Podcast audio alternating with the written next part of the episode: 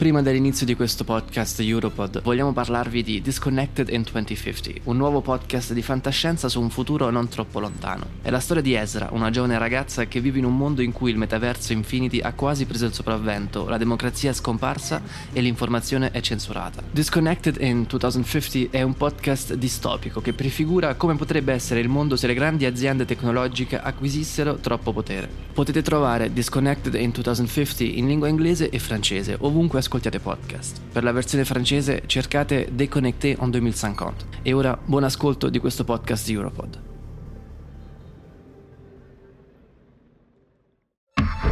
Europod. Era il 1855, lo storico francese Jules Michelet coniava il termine Rinascimento per descrivere il 1400 come la scoperta del mondo e dell'uomo. Oggi, negli anni 20 del XXI secolo, ci troviamo di fronte a cambiamenti sociali, comunicativi e ad un tessuto economico da cui nascono quasi ogni giorno nuove start-up che risolvono dei problemi della nostra società con delle soluzioni che aprono nuovi scenari. Sta nascendo un nuovo mondo e forse anche l'uomo dovrà reinventarsi e trovare un nuovo ruolo in mezzo a questo universo di novità. Alcuni parlano di una nuova rivoluzione industriale, altri sostengono che si tratti di un nuovo rinascimento. Per valutare il peso e la visibilità delle AI nell'economia europea di oggi, abbiamo deciso di intervistare tre ospiti che lavorano nell'imprenditoria e che ogni giorno lavorano per concretizzare le proprie idee nel settore delle AI, forse contribuendo al nuovo rinascimento. Questo è Back to the Future of Artificial Intelligence. Benvenuti nel secondo episodio. Nella prima puntata, con l'aiuto di Alec Ross, abbiamo introdotto l'intelligenza artificiale. Alec ci ha spiegato perché è tra le sfide del nuovo decennio. È curioso, Alessandro, che abbiamo chiuso il primo episodio sentendo parlare di nuovo umanesimo e apriamo questo con un'altra definizione simile, nuovo rinascimento. È proprio così? Potrebbe sembrare, caro Matteo, che abbiamo una fissazione per i periodi storici, ma ci piace andare oltre le etichette. È per questo che, dopo aver esplorato la vastità di questo ambito, in questo secondo episodio sentiremo parlare di tre prospettive più concrete per concentrarci in una prospettiva economica sulle opportunità delle AI e su quello che può offrire a livello di impresa.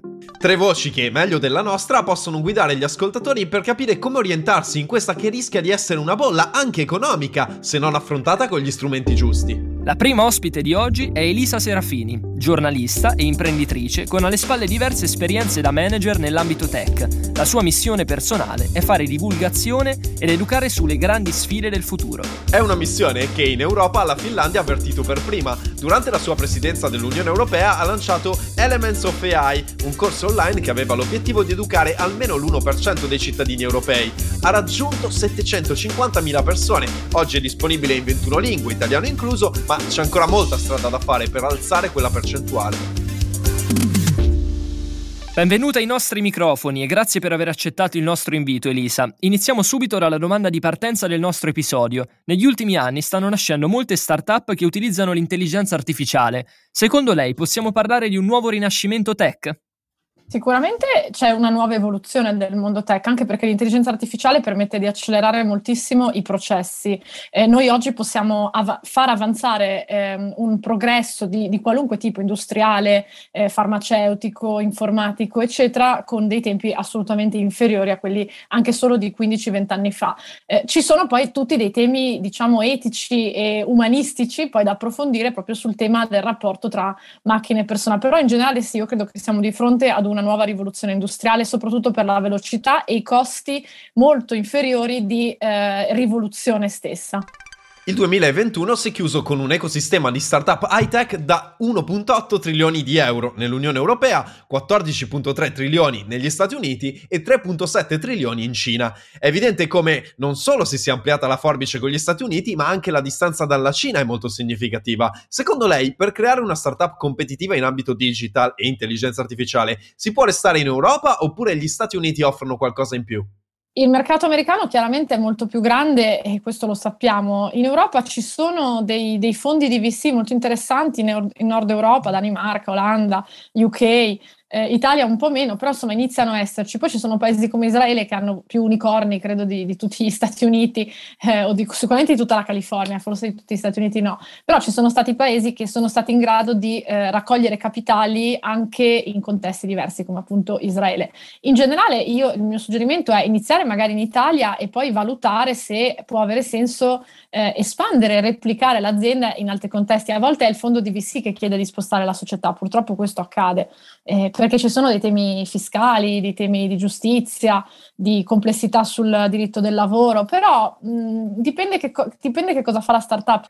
Elisa, lei sta lavorando ad una startup in ambito fintech e uno dei temi di cui si parla di più è quello della mancanza di figure professionali tecniche per cogliere al meglio le nuove opportunità del mercato del lavoro. Uno degli ultimi rapporti sostiene infatti che in Italia, nelle discipline scientifiche, si laureano solo l'1,4% dei ragazzi tra i 20 e i 29 anni, 3,6% della Germania e il 3,8% del Regno Unito. Qual è il suo punto di vista? Ma in realtà più che le professionalità tecniche, io credo che oggi servano persone molto orizzontali, cioè che sono in grado di unire i puntini, perché eh, talmente il mondo tecnico si sta, sta, cambiando. È vero che ti serve ovviamente la persona ultra specializzata sulla blockchain, la persona ultra specializzata su front-end development, eccetera, però poi alla fine per costruire una vision di un'azienda, di un progetto, servono persone che abbiano avuto esperienze diverse, perché il mondo cambia talmente tanto velocemente che tu hai bisogno di persone che abbiano una mentalità aperta, laica e eh, veloce. La velocità è l'elemento e, e, e, propensa al rischio, perché una persona che non è propensa al rischio, ovvia, o comunque diciamo che almeno analizza il rischio e poi prende la sua decisione anche sulla base di quello, eh, in un mondo così veloce rischia di rimanere indietro. Quindi sì, serve sicuramente la parte tecnica come un pezzo del team, ma servono anche persone eh, che abbiano ampie, grandi visioni, magari anche esperienze diverse. Per concludere, sappiamo che fondare una startup è un processo che si basa molto anche sul confronto umano e sullo scambio di idee e di visioni. Qual è la cosa più bella che si porterà dietro nel processo di creazione della sua startup? Mettere insieme i soci, perché devi proprio pensare a chi dovrebbe fare cosa e, mm, e diventi una, una, sorta di, di squadra. E, ehm, quindi la, la cosa più bella forse di aver fatto la startup per me è stato identificare quattro persone che per ragioni diverse, ma molto simili, eh, potevano aiutarmi a creare questa, questo progetto. Da sola non avrei fatto nulla, eh, ho avuto bisogno di, di, tutte queste quattro persone che, che, mi hanno veramente aiutato e magari sono persone che io ho incontrato nella mia vita per lavoro o anche all'università. Uno dei miei soci è il mio compagno di banco dell'università, ma non perché è il mio compagno di banco dell'università, perché noi abbiamo fatto la stessa università, poi lui ha maturato delle esperienze che sono perfette per la startup eh, altri che ho conosciuto ad un evento, un, un altro socio, eh, a un evento di ambito fintech, dato che la mia è una startup fintech, questo socio eh, era perfetto perché aveva le caratteristiche, ero andata a prendermi un tè, un caffè, ce l'avevamo conosciuti e tre anni dopo questo evento gli ho detto, senti ma io sto facendo questa cosa, ti interessa? Quindi quello secondo me è stata la parte più bella, perché poi le, le idee non contano nulla nelle startup, cioè le idee contano non lo so, al 30%, al 40%, il resto è processi e persone. E quindi le persone per me sono ancora più importanti dei processi, poi vengono ovviamente processi e idee.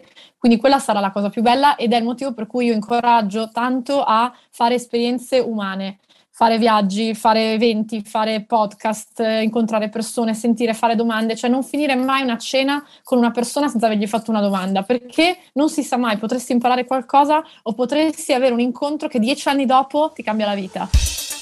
Il nostro viaggio nel nuovo rinascimento tech continua proprio da qui, cioè da quanto è importante l'educazione digitale. Secondo un'indagine di altro consumo uscita nel 2020, infatti, soltanto l'11% degli italiani intervistati afferma di sapere che cos'è l'intelligenza artificiale, mentre nel 17% dei casi addirittura non ne ha mai sentito parlare. Proseguiamo quindi la nostra riflessione su quanto è importante la formazione in termini di artificial intelligence. Pasquale, Viscanti e Giacinto Fiore hanno un background personale piuttosto importante nel mondo della comunicazione. Un giorno hanno deciso di lasciare il loro lavoro per lanciarsi in una nuova avventura, creare una piattaforma con l'obiettivo di farla diventare la Netflix dell'intelligenza artificiale per educare, intrattenere, ma soprattutto ispirare. Ciao Pasquale, ciao Giacinto e benvenuti nel nostro podcast. Abbiamo molte curiosità da chiedervi, per cui partiamo subito con la prima domanda. Con la vostra piattaforma vi state spendendo molto per far conoscere tutte le occasioni che ci sono nel mondo delle AI. E AI Play, per l'appunto la vostra piattaforma, è, è solo per chi conosce un po' il mondo dell'intelligenza artificiale e vuole essere sempre aggiornato, o si rivolge anche ad un pubblico che non sa niente di intelligenza artificiale e vorrebbe piano piano imparare qualche concetto utile? Direi più la seconda, Pasquale, no? Perché eh, AI Play nasce per colmare un gap culturale che è presente in Italia dal punto di vista di business, però. Eh, in Italia ci sono molte scuole, molte università che si stanno attrezzando per formare eh, nuovi ingegneri, nuovi ehm, eh, digital eh, specialist, AI specialist, eh, che hanno l'obiettivo poi di andare a lavorare nelle, nelle imprese italiane. Il punto è che manca una cultura di base Oggi in Italia eh, chi si occupa di management, chi si occupa di progetti, ha timore di affrontare un progetto nuovo con le AI eh, perché semplicemente non conosce che cos'è le AI e quali sono i benefici. Ecco, noi abbiamo immaginato l'AI Play come un posto in cui tra Netflix piuttosto che Disney Plus o Infinity o Sky, eh, l'utente, in questo caso immaginiamo un manager, un libero professionista, un imprenditore, chi lavora nel mondo aziendale, possa scegliere una volta a settimana di aprire anziché l'app di Netflix, l'app di AI Play. Con questo spirito nasce AI Play, che devo dire sta avendo un grande risultato, sì. un grande riscontro. Per un imprenditore la dimensione del fallimento è molto importante. Qual è la vostra percezione del fallimento? E soprattutto, possiamo dire che c'è un legame tra il fallimento e l'intelligenza artificiale? Allora, partiamo dall'esperienza nel fallimento. Considera che io sono un giovane 42enne e lui uh, 32 e insomma di percorsi nella nostra vita prima di arrivare a questo ne abbiamo fatti, alcuni di successi, altri invece di insuccessi clamorosi. Quanto alle AI, le AI nasce, eh, questa è proprio le AI fa scuola su questo, perché le AI nasce dagli errori. Cioè, eh, fare AI, realizzare un algoritmo di AI significa avere la capacità di andare ad analizzare errori all'interno di un processo e da quell'errore tirar fuori l'algoritmo migliore per apprezzare il successo. E quindi i casi in cui per esempio quel pezzo di ricambio è stato prodotto in maniera corretta. E quindi è proprio nel concetto insito di AI che c'è la valutazione degli errori. Non esisterebbe l'intelligenza artificiale se non ci fossero gli errori. E quindi mi viene di pensare che non, ci, non, esisterebbe l'intelligenza umana se non ci fossero errori. Colpisce veramente questo rapporto tra AI ed errore che ehm, sotto un certo punto di vista la umanizza, possiamo dire. Pensa che una tecnica di apprendimento degli algoritmi di intelligenza artificiale è proprio la tecnica con rinforzo, no? il reinforcement learning e proprio utilizziamo anche negli algoritmi il fatto di trovare un errore e dirgli ok, hai fatto l'errore, adesso eh, questo è un errore, non farlo più, oppure dire hai fatto bene, questo è un successo, continua a farlo. Quindi è proprio nella natura dell'essere umano. E visto che si parla di nuovo rinascimento tech, secondo voi quali sono i tre elementi che non possono mancare nella cassetta degli attrezzi di un giovane startup che vuole fare impresa con l'intelligenza artificiale? Eh, te ne dico uno perché eh, subito, prima che me lo ruba Giacinto, se stai pensando di fare startup, se hai un'idea o sei già una startup, occhio perché indipendentemente da quello che sarà il tuo settore, anche se pensi che non ci sia l'AI, invece c'è, c'è come, magari non sarà il cuore della tua startup, ma sicuramente ti darà una mano a fare qualcosa prima, in maniera più veloce e anche in maniera più efficiente. Questa è proprio dalla nostra esperienza super focus sulle AI. Sì, eh, il secondo, provo a dartela io, eh, considera l'ipotesi subito di affiancarti a qualcuno che abbia queste competenze, che possa portare nella tua startup uh, un grado di consapevolezza sulle AI maggiore. Terzo, eh, aiutati a, a, usa le AI anche per calcolare molto meglio le metriche. Eh, le metriche nel business sono fondamentali e utilizzare algoritmi che ti aiutano a raccogliere informazioni, dati, a trasformarle in informazioni e quindi a prendere le decisioni in maniera più consapevole può fare di te uno startup, uno startupper che ha successo o che fallisce prima, insomma. Quindi, dato che il nostro tempo a disposizione è comunque sempre limitato, quello è sicuro, utilizziamolo nel modo migliore. Oggi l'AI ti aiuta ad essere più veloce nel prendere le decisioni giuste. L'ultima domanda che vogliamo farvi riguarda uno dei lati oscuri dell'intelligenza artificiale. Finora abbiamo parlato di intelligenza artificiale da una prospettiva ottimista, ma quando si parla di questo tema con un pubblico un po' più pop, molti hanno paura che creerà ancora più disoccupazione e che l'uomo dovrà completamente reinventarsi e ad alcuni questa cosa li spaventa, comprensibilmente. Che messaggio vi sentite di lanciargli? C'è un sacco di gente abile a condurre una carrozza e poi sono arrivate le macchine. E quindi che succede? Che ti dipende la patente, quindi devi aumentare le tue competenze. La tecnologia ci mette alla prova, ci sfida, ma in realtà è perché siamo noi che stiamo andando avanti. E tutto l'ecosistema che sta crescendo, ma anche la società stessa, nelle proprie esigenze. Quindi è un po' come dire, uh, certo, tu la carrozza puoi ancora portarla, magari non sei in campagna, o vuoi ancora usare la macchina da scrivere per scrivere una lettera ma tutto il mondo sta usando il PC o lo smartphone, quindi eh, assolutamente. La, la, mia, ecco, il mio consiglio è siate curiosi, ma come in tutte le cose, siate curiosi anche in questo. E poi tra l'altro staranno nascendo un sacco di lavori nuovi, te ne dico tre perché insomma sono i più curiosi, ci saranno gli allenatori degli algoritmi di AI, come il murigno della situazione, ci saranno i controllori degli algoritmi, quindi coloro che vanno lì a cercare di capire se ci sono degli errori uh, di, nell'ambito della decisione che quell'algoritmo ha preso, no? Quindi, insomma, qualcuno che dia la parte etica, che curi la parte etica degli algoritmi e poi, insomma, ci saranno uh, gli scrittori, cioè coloro che staranno lì a scrivere algoritmi. L'istruzione è sempre l'arma più potente per poter cogliere le opportunità in un mondo in continua evoluzione. È importante studiare per affrontare al meglio questi cambiamenti.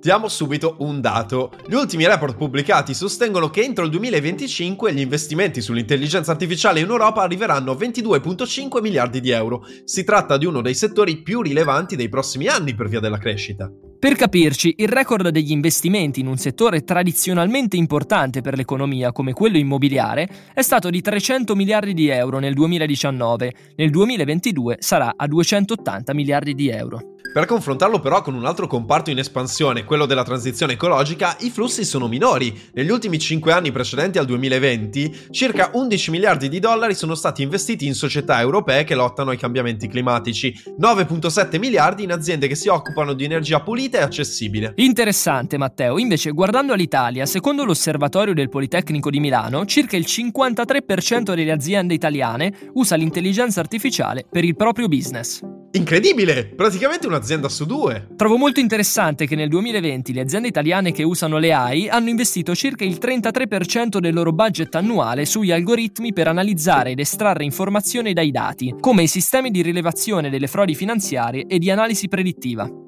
E proprio qui ti volevo, caro Alessandro, perché la nostra ultima ospite guida un'azienda italiana che ha avuto la straordinaria intuizione di applicare l'intelligenza artificiale a quelli che all'apparenza potrebbero sembrare dei semplici vestiti. La sua azienda usa l'intelligenza artificiale per creare indumenti che monitorano i principali parametri della salute e quindi riescono anche a migliorare le vite dei più fragili, aiutandoli nei momenti più difficili. Alla guida di questa bellissima realtà imprenditoriale c'è Alessia Moltani Buongiorno dottoressa e grazie davvero per la disponibilità. In parte l'abbiamo anticipato nella nostra presentazione, ma possiamo affermare che la vostra azienda opera nell'ambito della salute? Sì, noi ci occupiamo mh, della ideazione e della progettazione di strumenti di monitoraggio della persona, no? Facciamo dispositivi medici eh, in realtà sono confortevoli indumenti permettono di rilevare una serie di parametri vitali. A livello produttivo, che cosa significa per una realtà come la vostra scegliere di avvalersi dell'intelligenza artificiale? Aggiungere l'intelligenza artificiale, adesso un po' in senso lato, significa dare un senso molto diverso a questi dati che andiamo a rilevare con qualità clinica, ossia dare un carattere predittivo e arrivare a una logica anche di personalizzazione della medicina che eh, effettivamente sarebbe un obiettivo non solo auspicabile, ma a questo punto direi perseguibile.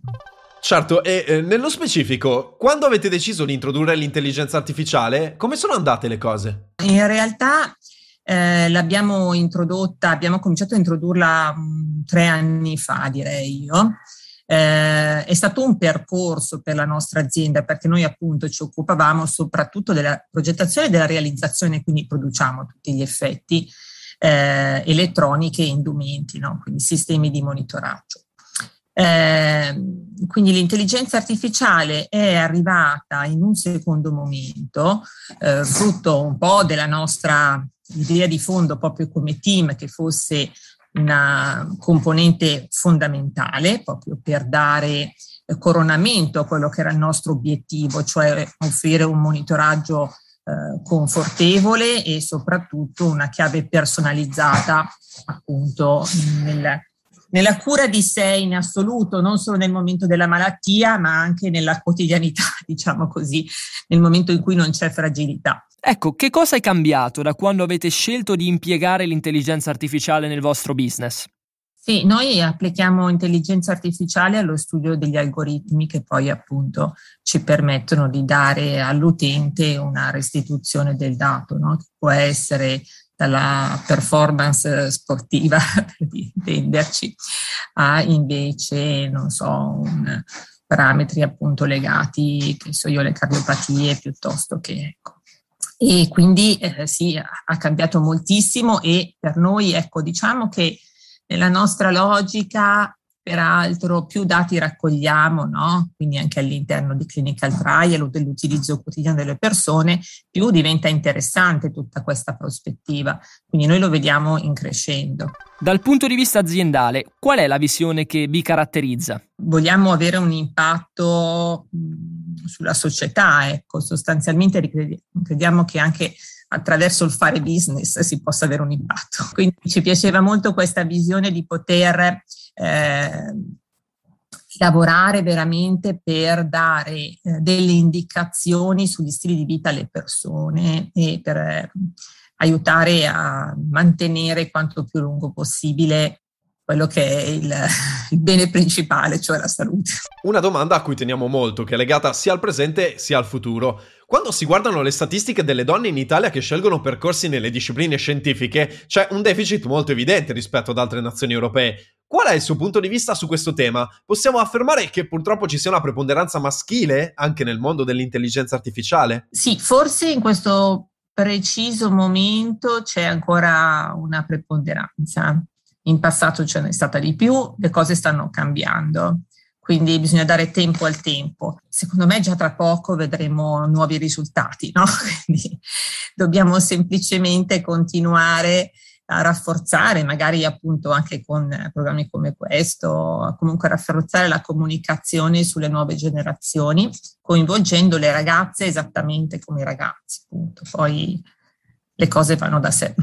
Per chiudere, se dovesse dare un messaggio alle nuove generazioni su questo settore per farlo sembrare, diciamo, meno robotico e complesso e renderlo appunto più attraente, su cosa sceglierebbe di puntare? Allora, io sottolineerei il fatto che, va bene, può essere visto come un settore tecnico-robotico, come sottolinea lei Matteo, ma io lo considero anche un, un settore molto creativo perché si possono veramente pensare nuove chiavi di applicazione dell'intelligenza artificiale e di tutto quello che può essere il contesto dell'intelligenza artificiale.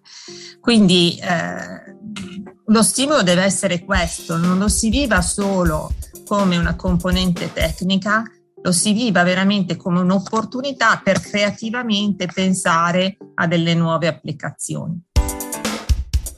Uno degli aspetti più interessanti che emerge da quest'ultima intervista è il lato creativo dell'intelligenza artificiale e delle discipline scientifiche. Speriamo che possa essere di incoraggiamento per tutte le nostre ascoltatrici e i nostri ascoltatori che hanno un'idea e vorrebbero mettersi in gioco, provando a concretizzarla. È un po' anche a questo che speriamo serva il nostro podcast. Caro Matteo, Einstein diceva: Io so con assoluta certezza di non possedere un talento speciale. La curiosità, l'ossessione e l'ostinata resistenza, unita all'autocritica, mi hanno portato alle mie idee. Beh, abbiamo parlato di menti creative, di nuovo rinascimento. Chissà che anche questo podcast non faccia un po' da cronistoria di questa fase storica. Nel terzo episodio valuteremo, dopo aver visto le opportunità che offre l'AI, quali sono i suoi lati oscuri e come l'Europa sta cercando di regolarli con una doppia strategia, incoraggiando l'innovazione ma cercando di anticipare i problemi che l'AI potrebbe portare nella nostra società. Vero, capiremo infatti se l'Europa è un posto migliore di altri dove vivere da imprenditori, certo, ma soprattutto da cittadini e da elettori. Spoiler, lo è